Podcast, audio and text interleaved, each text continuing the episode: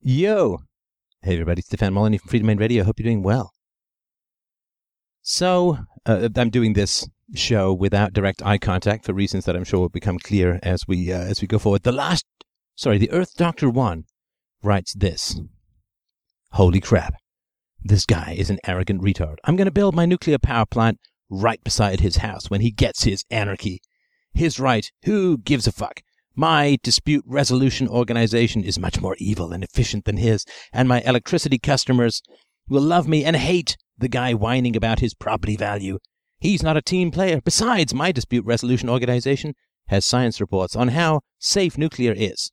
That DRO agreement, dispute resolution organization, is just a piece of paper anyway. I got more guns than you, dumbass. Now, why would I respond to such a piece of obviously overcaffeinated and hysterical trollery? Well, because there's a very important issue that occurs in these uh, in this uh, situation. So let's um, let's mull it over, and uh, I think it will really give you some important insights into who is for a free society and who is against a free society. So very briefly, uh, in sort of background goes, um, I guess back in 2005, good lord, almost 10 years ago, uh, I first put out a um, an argument that, uh, well, you know, it was new to me. It doesn't, of course, mean that it was new in general, but it's new to me. And the argument was that uh, you could substitute something called a dispute resolution organization, which is basically an insurance company that you use to protect yourself from other people's non-compliance with contracts, right? So if you go into some loan arrangement or some mortgage arrangement or something, then uh, you would uh, pay a small, like a, a, a, half a percentage point or something, so that uh, you and the other person would agree to res- abide by a third party arbitrator and so on. And there's more, you know, way back at the beginning of the podcast stream, you can find out more about this. And so this guy, you know, is basically saying, well, I'll get a DRO that will let, let me build a nuclear power plant right next to your property and who cares and this and that and the other, right? And, um, my sort of, the, the response that I could have would be to go into the details of how this might be remediated in a free society. And there's lots of different ways it could be very peacefully. And uh, for more on that, you can look at Everyday Anarchy. It's a free book I wrote, available at, free, available at freedomainradio.com slash free. And uh, a, uh, it's also Practical Anarchy, which goes into this stuff in more uh, in more detail. And you know, if you, I say it's free, which you know it is. You can, if you like it, if you could donate, that'd be great. It certainly took a long time to write these things, so if you could help out, that would be most excellent. So, what's more important, I think, to talk about rather than answering ad infinitum these questions is to look at what is being talked about fundamentally. So fundamentally, what's being talked about is your free society, Steph, won't work because I am too vicious. I am too mean. I am too evil. I am too nasty. So you don't get to have a free society because I am too nasty. Now that is very interesting on so many levels. And, and in a way, he's right insofar as a free society and that level of viciousness are not compatible, right? I mean, in, in any sort of fundamental way. And, you know, I hear this argument a lot. It says, ah, you see, well, but Steph, poor naive you, um, human nature is such that a free society is impossible because everybody seeks power. And I, I agree. every living organism seeks power. That's called evolution. Uh, and um, I fully agree, which is exactly why you can't have a state, because people seek power. And uh, if you have a state, the first place they go is take over the state and use the monopoly of violence to impose their will on everyone else, right? So saying we can't, well, saying we have to have a state because people seek power is like saying this guy's really susceptible to alcohol, so he needs to be night watchman in a distillery. It's like, well, which is it? If he's really susceptible to alcohol, putting him in a place of infinite temptation is not that great, right? So, when people are talking about a free society and get really angry, the important question to ask is why? Why? Why would this guy get angry about a form of social self organization that is not going to be around for at least a couple of hundred years? I mean, I'm not going to live to see it. You're not going to live to see it. It's not going to be a relevant factor in any of our lives during the course of our lives. It's a multi generational process. The earliest I imagine is 150 to 200 years. So it's, uh, you know, it's a little faster. Obviously, I'm aiming to shave a century or two off that with this show, uh, which is about probably the best good that I can do, you know, giving humanity a century or two um, of more, more peace and peaceful parenting and, and non aggression. I think that's a pretty good legacy. That's my goal. And with your support and help, I think we can do it. So why would this guy get so angry about this? Like I see this with people too. Like they get like universally preferable behavior, which is my approach to uh, secular ethics, right? Ethics that doesn't need to be enforced by a state and does not need the supernatural blessings of a deity. Uh, that's my, and people, boy, it's funny to watch, you know, people get really angry about UPB. Like it's, like it's like a recipe for kitty torture or something like that. It's a moral theory, right? Why? And it's not like a widely accepted moral theory. Yeah, it's making some inroads, but it's not like a widely accepted. It's not. It's it's not changing any laws or, you know, dictating any social policies or anything like that. So why would people get so angry about it? Now, when I get angry at something, it's a good opportunity for self knowledge, right? I think we can sort of all understand that, right? I mean, why, especially when it's something that can have no impact on my life in any immediate way. Why, you know, why would I get so angry? You know, if my taxes are jacked up 50%, well, yeah, then okay, I can get angry at that and that makes sense, right? But, um, how roads are going to be built in the year 2450, it's, it's really hard to figure out why anyone would get angry about it if you just sort of look at it at the surface. But th- these kinds of people, this Earth Doctor fellow, he, I'm going to assume fellow, he doesn't, uh, he doesn't sort of ask himself why he's like, why, why, why would this bother me so much? Because if you ask yourself why stuff that has no relevance to you bothers you so much, you can, you can gather and garner a fairly significant amount of self knowledge. I mean, what a great opportunity to figure out what's going on in your brain. That, like, I'm, I remember many, many years ago, having an argument with my mother about socialized medicine. Now, in my view, my mother's like quite a hypochondriac, believes she's got a lot of ailments. She doesn't. They can never find anything and all that.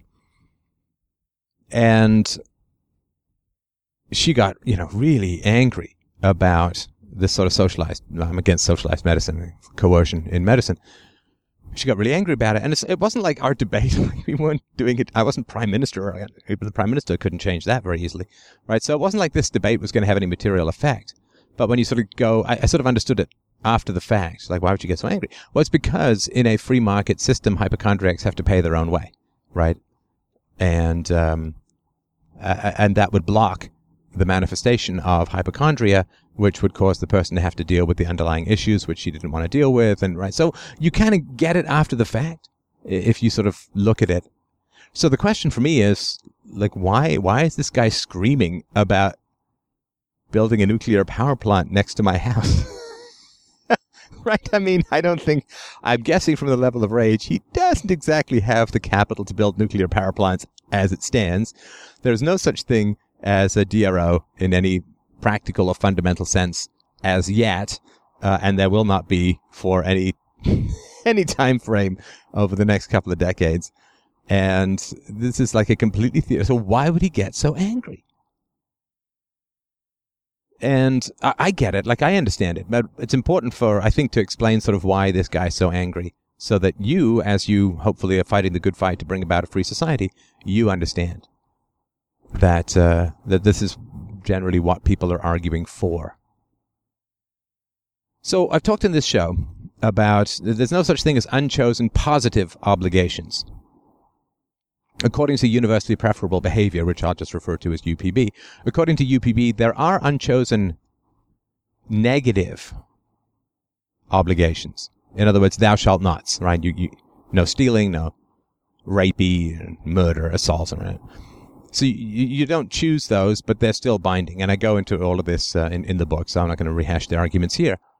But there are no unchosen positive obligations. In other words, I can't deliver you a meal which you didn't order and then demand that you pay for it. And this is why taxation is so wrong, is that you don't sign a contract and uh, therefore you can't be billed. Like, I, and even if I split, like, if I go and sell your car, even if I give you all the money, that's still an invalid contract. I have the right to sell your car, right? So if I split the money with you and you say, well, I paid you, it doesn't matter, right? It doesn't matter. There are no unchosen positive obligations. I can't enter you into a contract you don't agree to. You can't be bound by a contract you don't sign. You know, all these sorts of things. And the reasons for that, again, are all in the book. No unchosen positive obligations. That is really the foundation of a free society. That is the foundation of a free society. Because really, when you think about it, your violations, the violations that occur to you, are all the result of unchosen positive obligations. Uh, you have to pay uh, your taxes. You have to send your kids to public school. Uh, you have to participate in various government schemes around unemployment and welfare and healthcare and old age pensions and all this, that, and the other, right? And because of all that, uh, the, the state exists, right? Why does war exist? Because there's an unchosen positive obligation, which is twofold, um, to pay for the war through taxation or debt or inflation or whatever, uh, and also to um, provide heavily subsidized labor in the form of either draft or um, reduced uh, uh income through military pay, right? So, uh, unchosen po- positive obligations, a foundation of war. And uh, you, you sort of go through the whole list. Unchosen positive obligations uh, is, is, the fundamental and great moral blight on society through which all the other evils uh, are bred, right? And why would this guy get so angry about a society of unchosen positive obligations? Well, I think the cl- the clue is in is this level of incoherent rage and intimidation, right? So unchosen positive obligations is also central to family, right? So my daughter did not choose me as a father. She did not choose to be born. Now I chose my wife and she chose me. So we have positive obligations towards each other, such as uh, fidelity and monogamy and uh, uh, and and also financial support and counter support and and all that. And those are sort of the explicit, right? It's all in our vows and the implicit ones are you know act in such a way that the person's not going to hate you right i mean that's the don't don't don't be someone other than who you were in the courtship phase and you know attempt to improve virtue and all that kind of stuff right i mean there's there's no there's no job security that compares with just being valuable to your employer. Like if you make five times your salary for your employer, assuming the business remains functional in any way or liquid in any way, you've got a job.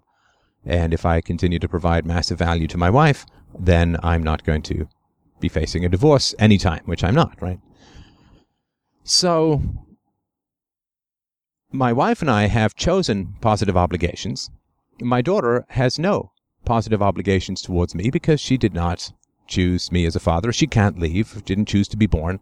And so the onus is upon me to provide value and to expect that she owes me something. Well, I, I fed you, you know, I mean, to take an extreme example, which is not directly analogous, but hopefully illuminates the principle if I grab a guy and lock him in my basement, right? And then keep him there for a month and then free him and then say, well, you owe me $300 because I fed you. It's like, well, I still didn't choose to be there, so you can't charge me for feeding me, right? And so, you know, the idea that, well, I fed her, so she owes me something, and it's, it's nonsense, right?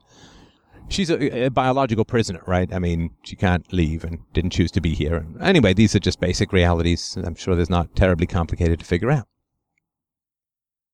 And so this unchosen positive obligation shows up in family. Now, we all under, uh, understand that that which you subsidize, you get more of, and that which you tax, you get less of. Now, unchosen positive obligations are a form of subsidy. So, in other words, you may not like the Department of Motor Vehicles, you may not like your public school, but the fact is that you have an un- a legal, unchosen positive obligation to pay for these things, which is a subsidy, right? So uh, you you provide an involuntary subsidy to these government institutions.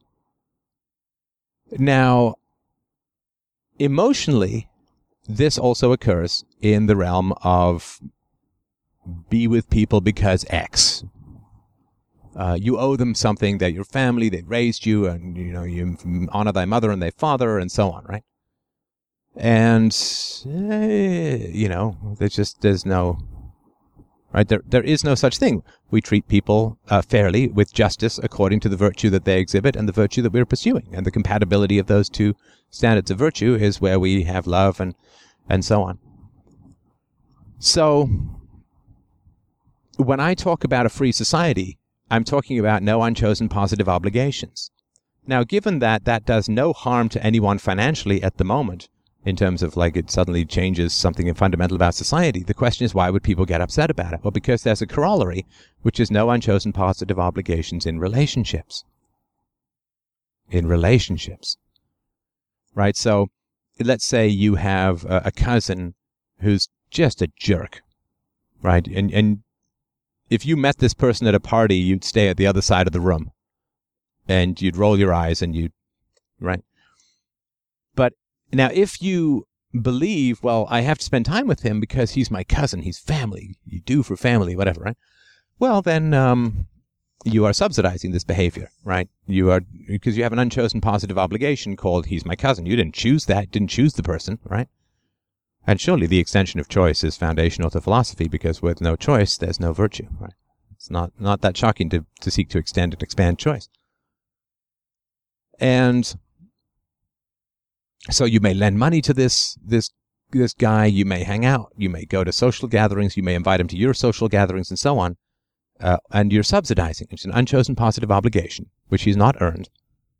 And granting the unearned is uh, a form of subsidizing unwanted behavior, right? So I, will give you sort of an example um, that, that hopefully will make things very clear. So let's say there's a guy in your neighborhood, you're drowning and he pulls you to safety, right? He pulls you to safety. So you, you feel like you've got this positive obligation to him, right? You, you know, you, you would have drowned, you would have died. He, he dove in, he, he pulled you to safety and so on. And then the guy kind of, you know, hangs out with you. He borrows your stuff. He you lend him money, uh, and so on, right? You keep him, even though you don't particularly like the guy, you feel the sense of obligation because he saved your life, right? Ah, you know, lend the guy a thousand dollars because I wouldn't even be alive to have the thousand dollars if he hadn't saved me. So you feel the sense of positive obligation. Now, let's say that I come along and say, dude, you've just been, uh, you've been, um, you've been tricked. You've been scammed there's two guys. They're twins. They look identical. And it was the other guy who saved your life, not this guy. I mean, this guy, he just cashed in on that. His brother told him the story. He thought, well, we look the same. So he came over and he's been taking resources from you for 10 years because you thought he was the guy who saved your life. He's just the twin brother of the guy who saved your life. Well, what would you feel? You'd feel like, man, that's terrible behavior. right? This guy, you know, he's been milking my gratitude for 10 years. He's taken me for thousands and thousands of dollars and hundreds and hundreds of hours that I never would have spent otherwise, right? And so I come along and I say, look, you think you have an unchosen positive obligation, but you don't. Well, you're going to stop granting resources to this guy. Now, how is this guy like the guy who's ripping you off, right? The guy who pretends to be his brother who saved you. How's he going to feel about someone who comes along and tells you the truth that he's not the guy who saved you, was his twin brother? He's going to be really angry, right? Because that directly impacts his resources in the moment.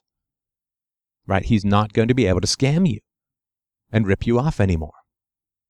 So he's really going to dislike me for telling you the truth about, but you, are not obligated to this guy. In fact, he's He's been scamming you for 10 years. You are not obligated to him. You only think you are. Well, um, when I talk about a free society and no unchosen positive obligations, and I'm talking about voluntary relationships, truly voluntary relationships, which is the substitution of virtue for biology. And isn't that really the basis You know, we all have tribal in group preferences, but we're supposed to substitute non racism for our sort of biological preferences, right? And, um, you know, we may hate other people, but we extend to them innocent until proven guilty and, and all that kind of stuff. Protection in courts of law. So even though we may have an in group, out group set of uh, imbalanced preferences. So the whole idea is to substitute virtue for, uh, for biology, right?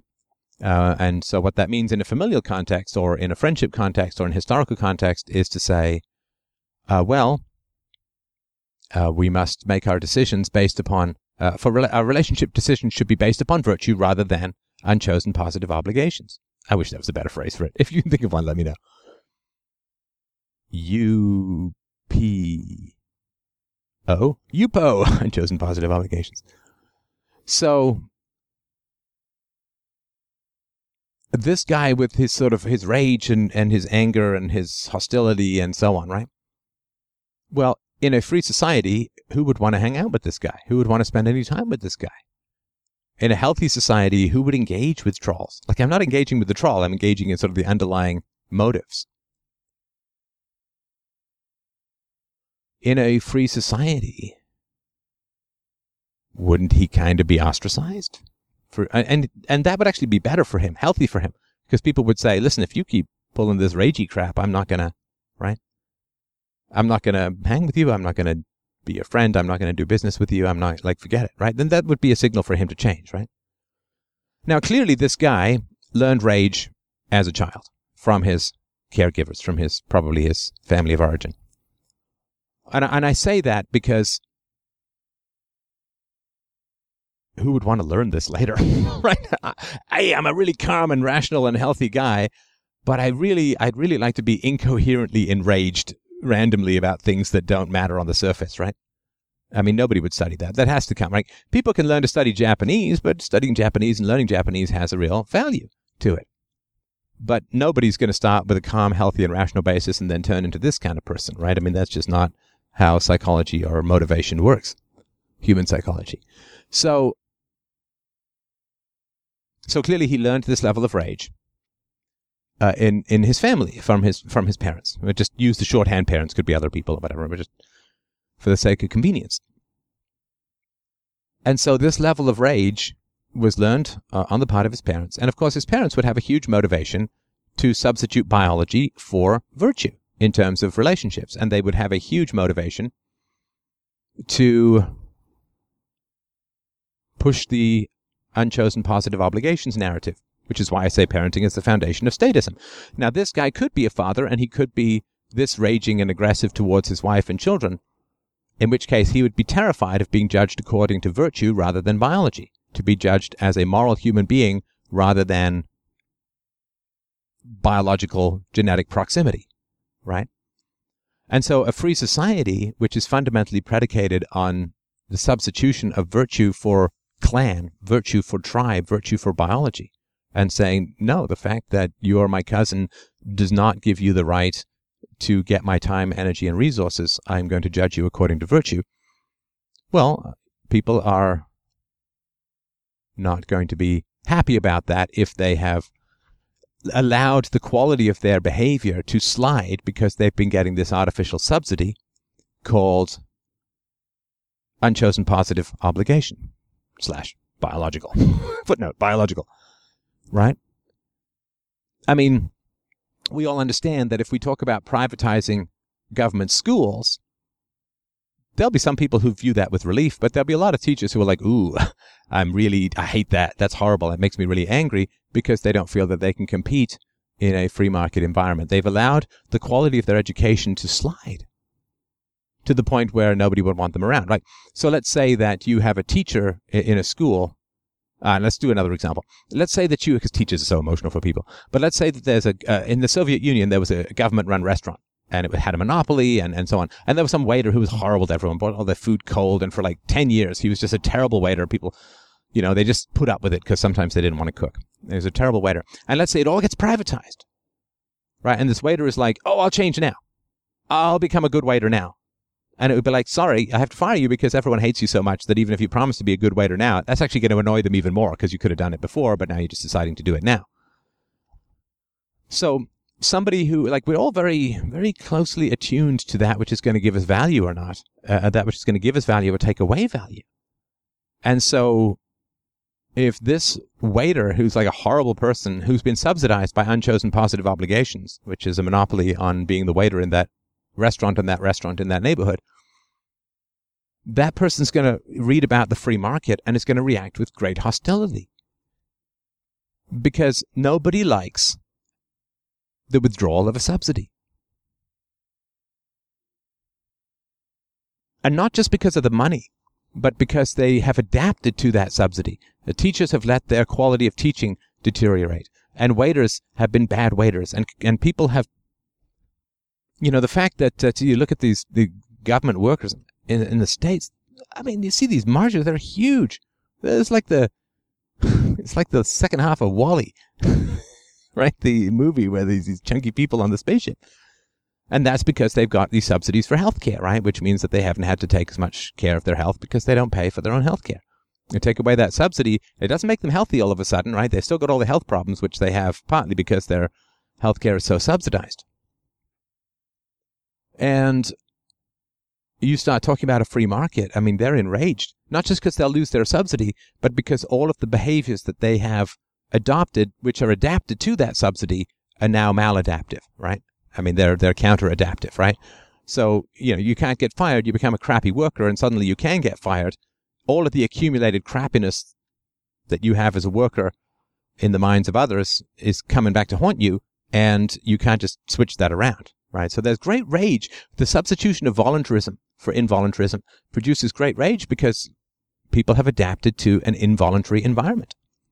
So people who think, oh, well, you've got to spend time with your cousin just because, well, they're subsidizing that cousin, right? They're subsidizing his bad behavior. And when that subsidy is taken away, the cousin is going to react in rage, right? Just privatize anything. The, the family, the, the, the schools, the, the, the Department of Motor Vehicle, privatize anything and people get enraged. Privatize relationships, which is the substitution of virtue as the standard rather than biology or proximity or history or whatever. Well, people get enraged because their crappy behavior has been subsidized by this involuntary positive obligation or series of them. So this is why the guy's so angry. Who the hell would want to spend time with this guy in a free society? And uh, the voluntarism that occurs in the economic realm is nothing compared to the voluntarism that occurs in the personal realm. And it is in the personal realm that it must occur first. Thank you everybody so much for listening. freedomainradio.com slash donate to help out the show. Really need your help. Thank you so much, everyone. Have a wonderful, wonderful day.